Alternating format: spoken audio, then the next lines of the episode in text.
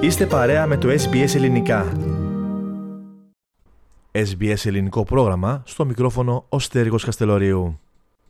Η κυβέρνηση Ντομινίκ Περοντέ κατέθεσε τον πρώτο της προϋπολογισμό χθες, καθώς ο ίδιος και ο Υπουργός Οικονομίας Ματ Κιν προσπαθούν να αφήσουν το στίγμα τους τόσο στην οικονομία όσο και στους ψηφοφόρους 9 μήνες πριν από τις πολιτιακές εκλογές.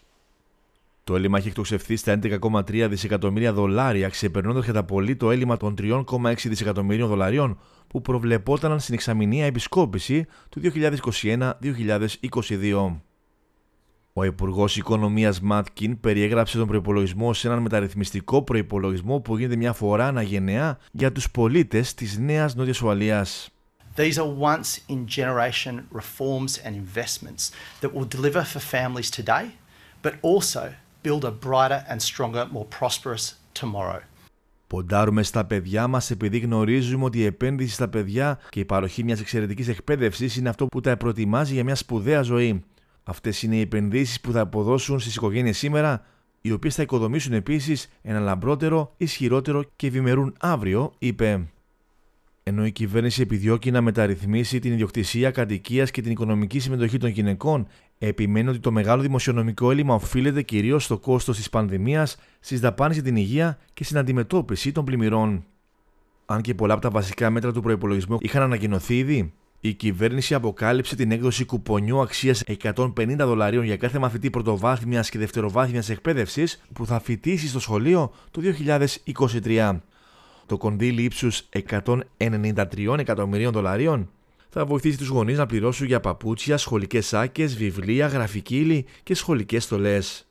Αποτελεί μέρος των πρόσθετων δαπανών ύψους 2,2 δισεκατομμυρίων δολαρίων για την αντιμετώπιση των πιέσεων του κόστους ζωής, συμπεριλαμβανομένων 500 εκατομμυρίων δολαρίων για την ελάφρυνση των διοδίων τα επόμενα δύο χρόνια.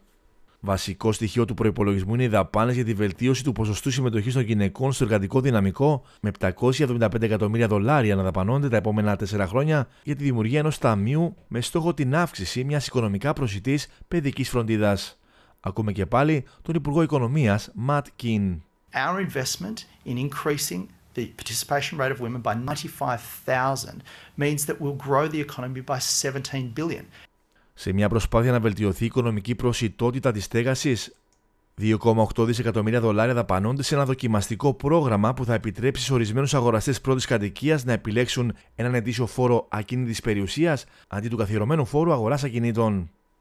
Η κατάργηση του φόρου αυτού είναι ιδιαίτερη σημασία, όπως τόνισε ο Πρωθυπουργός της Πολιτείας, Ντομινίκ Περοτέ. What you'll see in the upcoming budget, there's a lot more to come, um, uh, including including announcements in relation to housing affordability, and um, and obviously stamp duty is the biggest impediment, particularly for young people getting their keys to their very first home. Τι σημαίνει πρακτικά αυτή η νέα μεταρρύθμιση; Για την αγορά ενός ακινήτου αξίας 830.000 δολαρίων. Ο φόρος αγοράς, το γνωστό ως stamp duty, φτάνει στα 32.400 δολάρια, με τους αγοραστές να έχουν πλέον την επιλογή να πληρώσουν ανταυτού 1.195 δολάρια ετησίω, αποπληρώνοντας τον απαιτούμενο φόρο σε 27 χρόνια. Κατά τα επόμενα 4 χρόνια, 112,7 δισεκατομμύρια δολάρια θα δαπανηθούν για υποδομές συμπεριλαμβανομένων έργων που θα επιτρέψουν την εκτέλεση του δεύτερου σταδίου του Parramatta Light Rail με την κατασκευή της γέφυρας Wentworth Point και την αναβάθμιση της σιδηροδρομικής γραμμής Wyong για να καταστεί δυνατή η ταχύτερη σύνδεση μεταξύ Sydney, Newcastle και κεντρικής ακτής.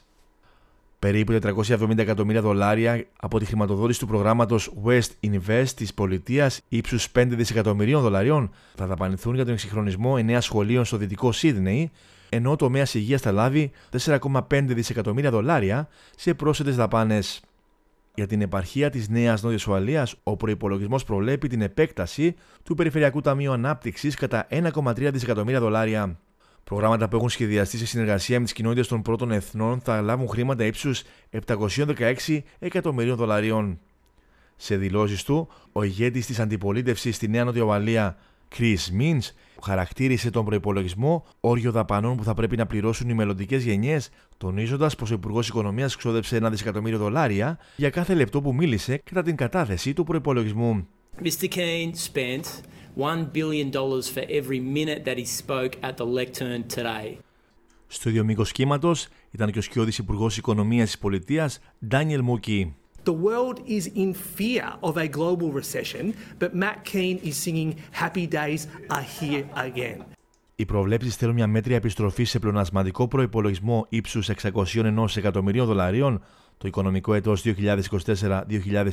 2024-2025 λόγω της μεγάλης αύξησης των εσόδων από τον φόρο αγαθών και υπηρεσιών, τον γνωστό GST, τα δικαιώματα εκμετάλλευσης ορυκτών πόρων και άλλους φόρους. Το καθαρό χρέος θα διωγγωθεί σε 114,8 δισεκατομμύρια δολάρια το οικονομικό έτος 2025-2026, περίπου στο 14% το καθάριστο εγχώριου προϊόντος της πολιτείας.